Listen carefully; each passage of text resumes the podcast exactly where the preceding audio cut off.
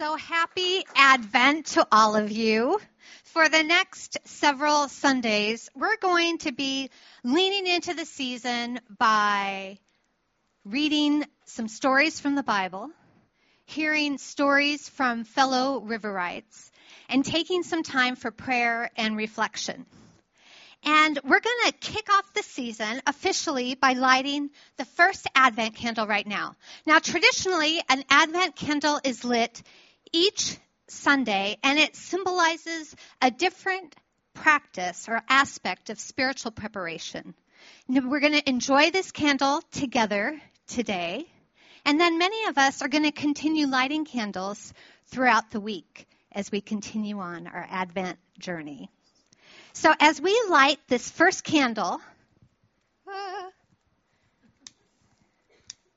we're waiting for the fuller brightness that is to come.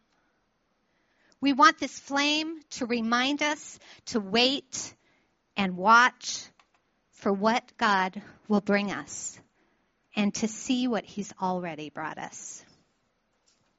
So now we're going to read, or I'm going to read, a story. In this first week of Advent, we're looking at the theme of waiting. Today's story is about Anna the prophetess, and it's taken from the second chapter of Luke, verses 36 through 38. Here we go. There once was a woman named Anna. She lived among the people of Israel. Anna did not have an easy life. When she was a young woman, she got married and lived with her husband. But after seven years, Anna's husband died. And after that, she was a widow for many, many years. Anna grew old and became a prophetess. She had a deep relationship with God, and God spoke to her. Anna spent all of her time in the temple, worshiping and praying.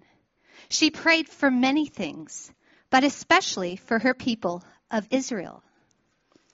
God had promised that her people would be a great nation, but they were not even free. They were under the power of the Roman Empire. God had promised that they would be a blessing to all people on earth, but the people of Israel didn't feel blessed. They felt oppressed. God had promised that the king above all kings would come from Israel. But their king did not have real power. He had to listen to the Roman emperor. God had promised that he would send the Messiah, the chosen one, to rescue them, to be their light in the darkness. So, Anna prayed for the Messiah, the chosen one, to come and bring hope to the whole world. Anna prayed. She hoped. She believed. And she waited. One day, as she was worshiping and praying in the temple, God told her about the child who was being presented by his parents according to the law. She walked up to them and saw the chosen one that she had been waiting for all this time. The child's name was Jesus. As soon as Anna saw the child, she thanked and praised God and said to everyone who had been waiting for God to rescue Israel, she said, All who have been waiting, he is here. So now let's take a moment of quiet and stillness to reflect on the story. And we have two questions to help you reflect. What caught your attention as you listened to the story? Is there a word, phrase, image that stands out to you? And what feelings were evoked by it and why? Take just a moment of silence and think about that.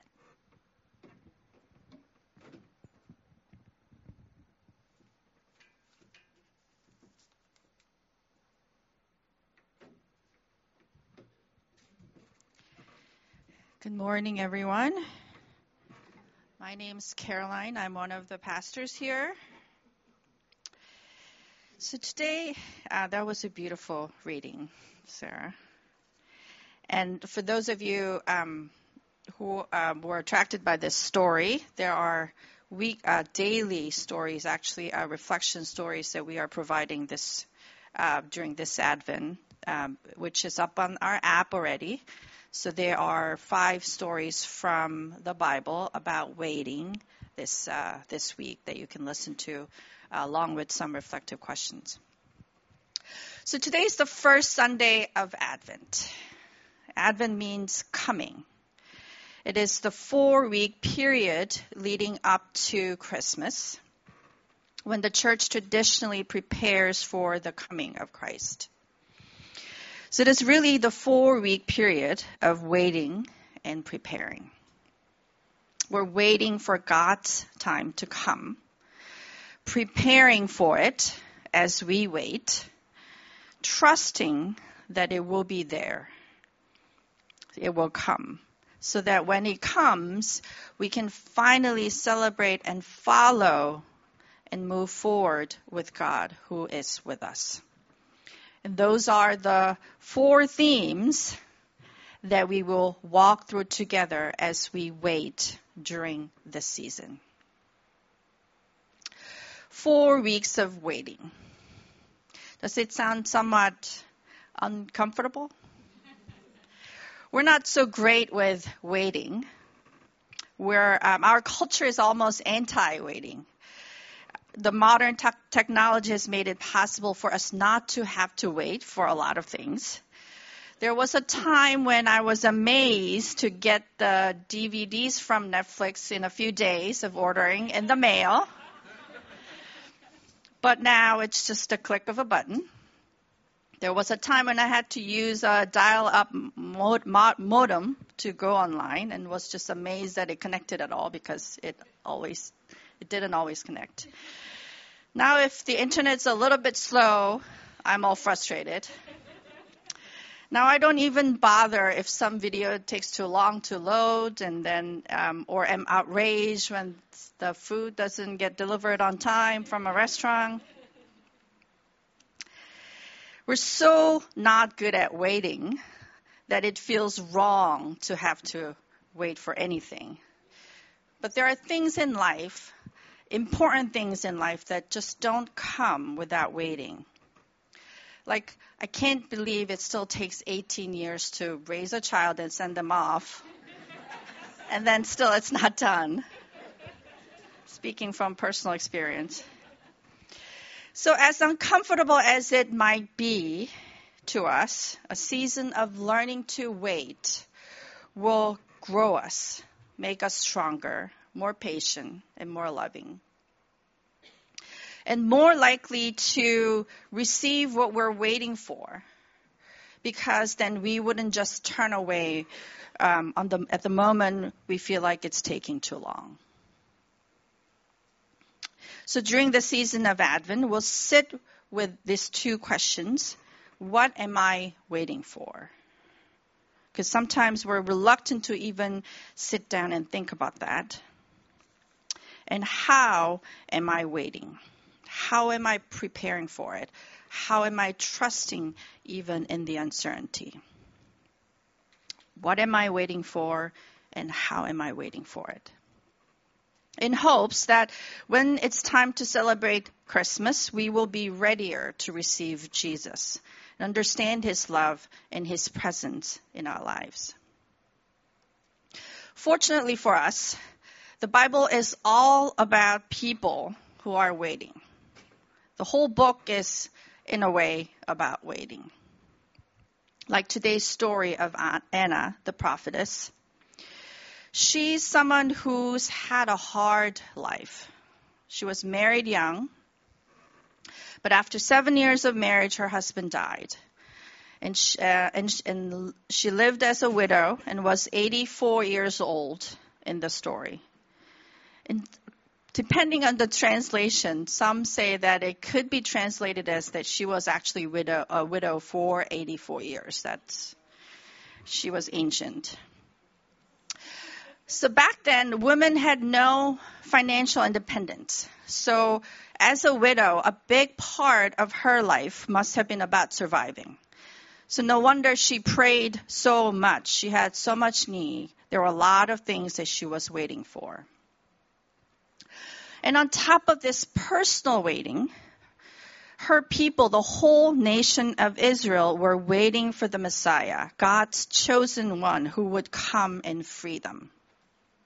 They had a king um, who had limited authority um, and with only under the Rome's approval. Israel was under the Roman rule at the time. And before the Roman rule, um, they were under the Persian rule. And before that, it was the Babylonian Empire who invaded and destroyed Jerusalem and, uh, and the temple and exiled and resettled its people in Babylon. And before that, it was Assyria. And long time before that, there were slaves in Egypt. Ancient Israel their national identity is rooted and in, was rooted in their collective experience of slavery and God who led them out of it. They had a long, hard history of being occupied and oppressed. This is important to remember. The entire Bible, our scripture, is written by these oppressed people who were small in the world of big powers, who were pushed down and enslaved by the hostile forces around them. And that raises a question, doesn't it? What does that say about their God? Our God. This is one of the questions I'm exploring in this theolo- theology course that I'm taking currently. The answer has been one of the most powerful thing I've learned about God, God of the Bible. God wasn't just helping them because the people he happened to choose were having a hard time and being oppressed. It goes much deeper than that. God came to these people because they were oppressed and in need, in need of help.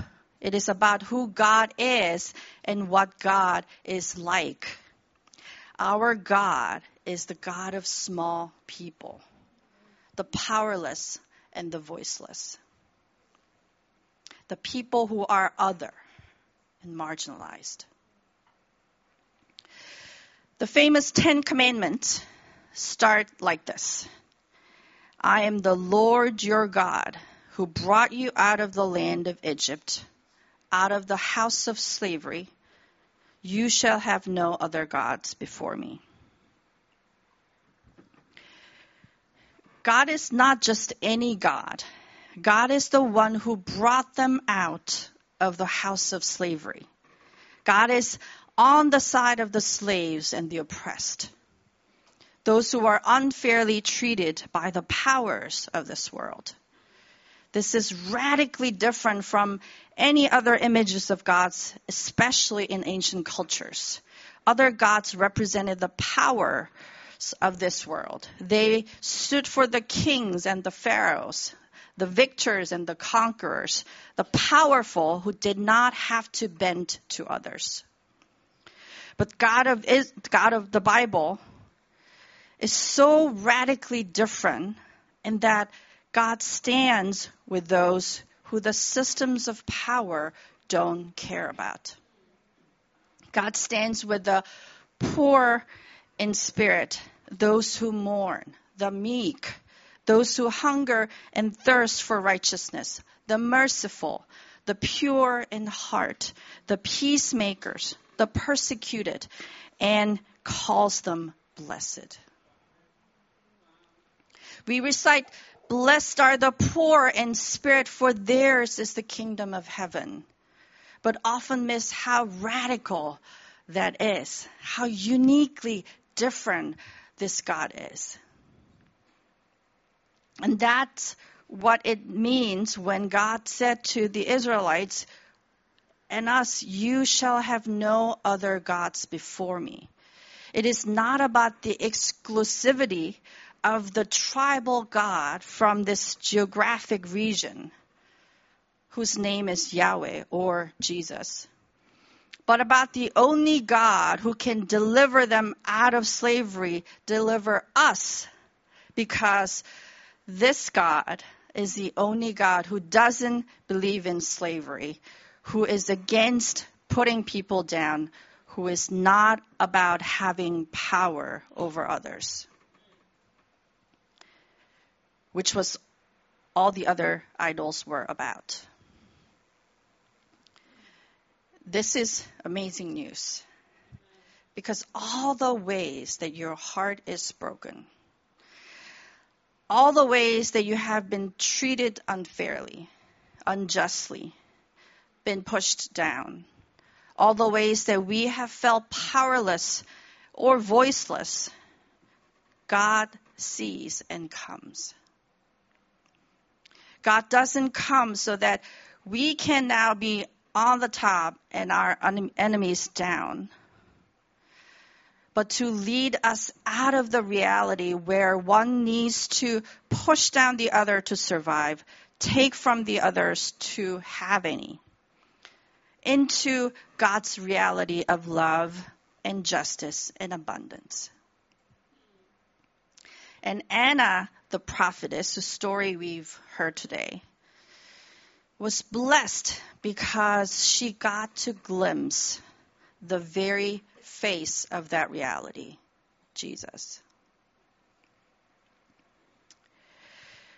This season, we're waiting for the coming of this Jesus.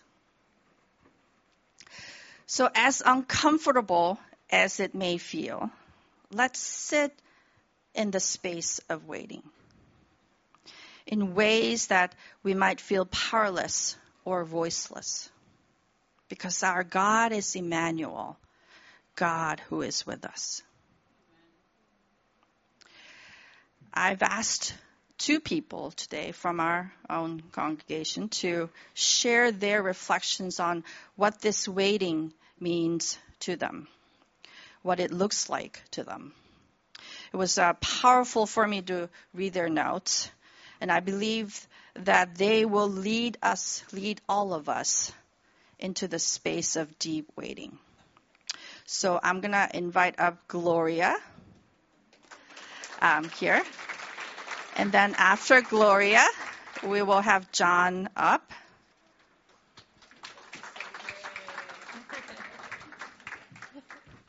Thank you.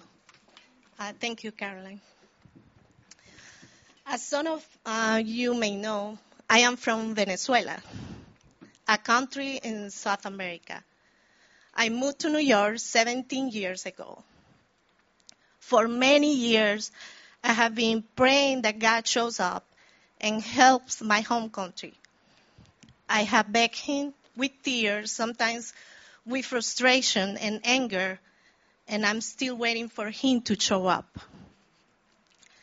Venezuela is going through a catastrophic humanitarian crisis without precedents.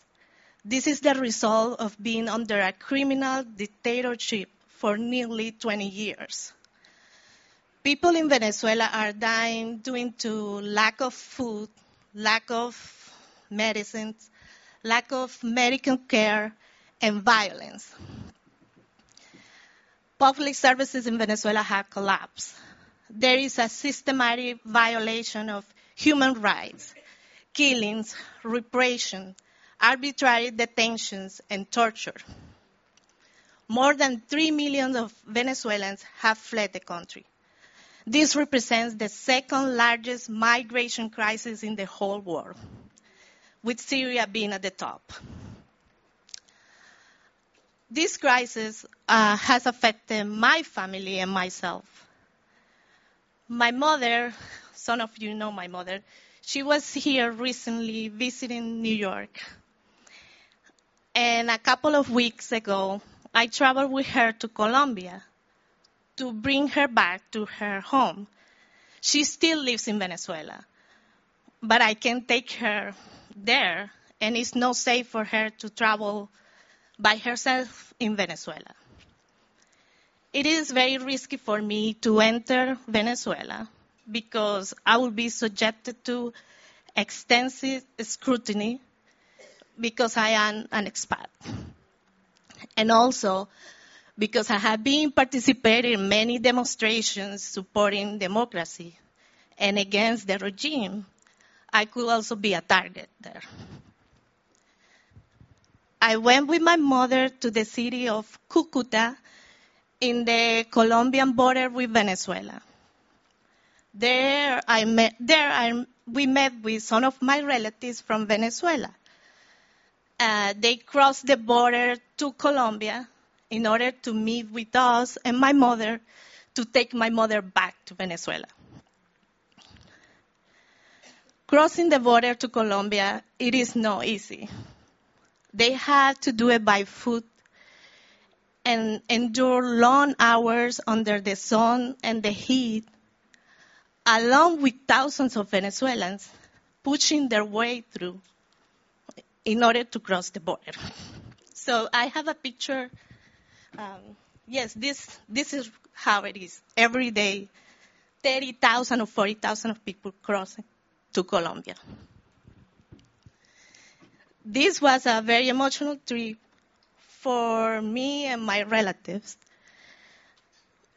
Um, they have lost weight.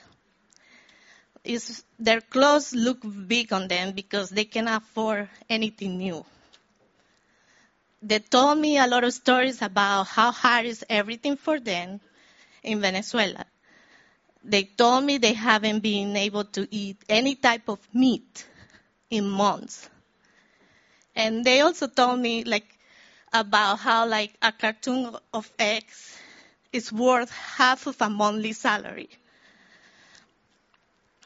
We stayed together in Cucuta for two days. We also had good times. And before we part our ways, I took them to the supermarket to buy basic needs items for them to bring back home. I know this will only last for a couple of weeks. I also took them to the pharmacy to buy medicines, and they all had come with lists of medicines they need. Um, all these expenses were paid by my two siblings that live in Europe and by myself. I also have a picture of my family, uh, my relatives there. Uh, the son of my uncle, my cousin, my mom. So, um, saying goodbye was so hard for all of us. Not only because we were going to meet each other, we don't know when are we going to see each other again, but also because my relatives are going back, they were going back, and my mother were, were going back to the nightmare that has become living in Venezuela. I also met some Venezuelans living on the street of Cucuta. They had left everything behind because they didn't have anything to eat back home.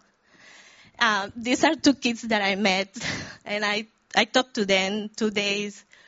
Uh, she's 15, he's 12. They're from Caracas. Um, they used to go to school, now they don't. And they left because they didn't have any food. They left with her aunt and her grandmother. And now they're on the streets of Colombia um, asking for money and food. This crisis has been painful, heartbreaking, and stressful, and frustrating for me. Many times I feel hopeless, like whatever I do to help is not enough. Sometimes I feel like I'm living a double life. I'm having a normal life here in New York, but always thinking, praying, and worrying about Venezuela. It is challenging to be patient and wait for God, knowing that every single day I wait for Him to show up. It means there are more deaths and suffering for my people in Venezuela. It is hard for me to accept that there is no guarantee that God will answer my prayer during my lifetime. I am grateful for the Holy Spirit for giving me guidance and strength to not give up. And I'm grateful for my husband and our children for their support and patience and understanding. And I'm also grateful for the river for the support and all the teachings. I had learned that waiting shouldn't be passive.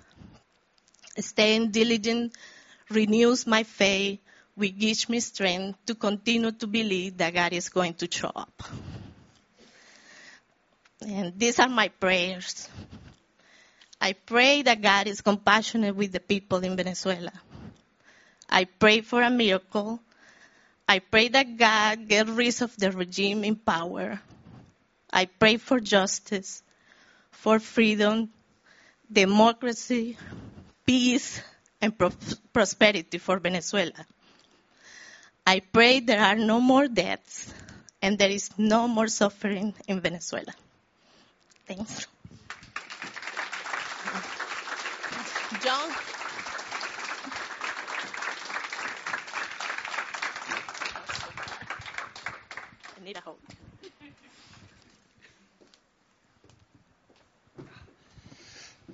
So, for those of you who don't know me, I'm a law professor at Fordham Law School, and I spent probably the past 20 years of my life studying one simple question, which is trying to understand where our whole mass incarceration prison system came from, how we got here, where we can go. Uh, and I've probably spent the past several years really focusing on, I wouldn't say how to make it better. I think that's too optimistic a goal. I guess how to make it just less horribly awful uh, is kind of where we are. Um, so when Caroline asked me to talk, talk about Advent, I was somewhat surprised because – criminal justice reform is not a very Advent feeling kind of know, Advent is always associated with sort of hope and optimism, and those are not words I've ever used to describe the work that, that I that I do. Right? You know, Advent is very much about sort of you know the, the expectation and excitement and, and optimism that goes with waiting for Christmas and, and the miracle that, that is Jesus. Um, and even though we're somewhat spoiled on how that story ends, right, it's not quite the optimistic ending at the start you know, Advent itself is kind of about that that boundless optimism that that Jesus' initial arrival kind of gave us, sort of the unlimited possibilities that that came with with that. And I think the fact that it comes at the new year matters also, right? That it comes right at the end of December, beginning of January, we kind of think we can put all those failures and problems and, and mistakes of the past year behind us and kind of start anew and afresh with something exciting and, and uplifting. Um, and that's not what my job is. Right? It's, it's true that lately there have been some small victories and successes, right? You know, in the wake of sort of the Ferguson protests and the rise of Black Lives Matters and NFL protests, there have been some legislative and electoral victories here and there, but they're small and they're tentative uh, and they're oftentimes undone almost as soon as they're done, uh, and they're mostly just nibbling around the edges. Uh, and they're nibbling on the edges because the actual real cause of our policy failure is far deeper than just the laws that we have. Right? It's, it's a fundamental refusal on our part to view the people in the system as human. Right? That we fundamentally dehumanize everyone in the criminal justice system. It's tied very much to our long, deep, and inescapable, painful history of slavery and racism that causes us to view people of color, black people in particular, as just less than fully human. Uh, but it's also tied to class as well, right? That we tend to view the poor not as pe- people deserving of compassion and support, but as s- something somewhat less than that, who deserve our contempt and our scorn and our punishment. Um, these these are not things that are going to be fixed quickly, right? You know, our, the institutions that rely that we built up have these attitudes infused throughout throughout all of them, uh, and you can't turn the page on a calendar and make a history of racism and classism just disappear. So, like I said, I, I, was somewhat surprised when Caroline talked to me about Advent. The waiting part, I get. The, uh, the optimism and hopefulness and unbounded possibilities part, that's not something I'm used to talking about. But unsurprisingly, when Caroline asks a very difficult question, it tends to take you to a fairly surprising place. uh, which is how it was for me. Uh, because by the time I started thinking about this, I realized that without even perhaps even realizing it myself, I kind of had started to approach my work from a more Advent-like perspective. You know, I, I read a sermon it ties in very much what we've talked about here today. You know, when we think about Advent as as waiting for Christmas and waiting for Jesus to come, preparing goes hand in hand with the waiting. Right? It's not just passively sitting there and waiting for something to happen. It's about sort of taking those steps to make yourself and everyone around you ready for whatever that something might be, even if you don't quite know what it is or don't quite know how to get there yet. Um, or maybe put differently, I've come to realize, and I realize this is a bold, bold statement to say, uh, that maybe Martin Luther King's famous quote isn't quite right. That yes, the moral arc of the universe is long, but it doesn't bend towards justice. It gets bent towards justice. Right? That's not something you have to passively sit there. If we just sit back and wait long enough, we'll get there. Just wait, right? And wait and wait and wait. Right? That you have to actually take steps to push it in that direction. Uh, and I think for me at least, that act of pushing is what makes the waiting possible. Right? I've come to accept the fact that I probably won't see a criminal justice system that's just in my lifetime. Right? It's been broken for 200 years. I don't think it's going to get fixed in the next 40, 50. That's probably about as optimistic as I can be. um, so I expect that I will spend my whole life waiting for the very thing I spend my whole life working for. But I think it's those daily small little victories of sort of pushing here and there that make that waiting possible, right? Just realizing some days I spent, just managed to convince that one person to view the people in prison as more human than they did earlier in that day. Like that alone sort of gives me the strength to, to wait and wait. Um, because for something that I think will come, something sort of miraculous that is out there, even if I don't know what it is and if I won't necessarily see it, at least I've done like my small part to push it in some direction that way. So, thank you.